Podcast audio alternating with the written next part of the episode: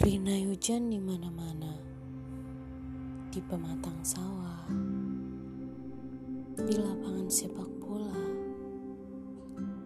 di pelataran rumah, di emperan stasiun, bahkan mungkin juga di hatimu.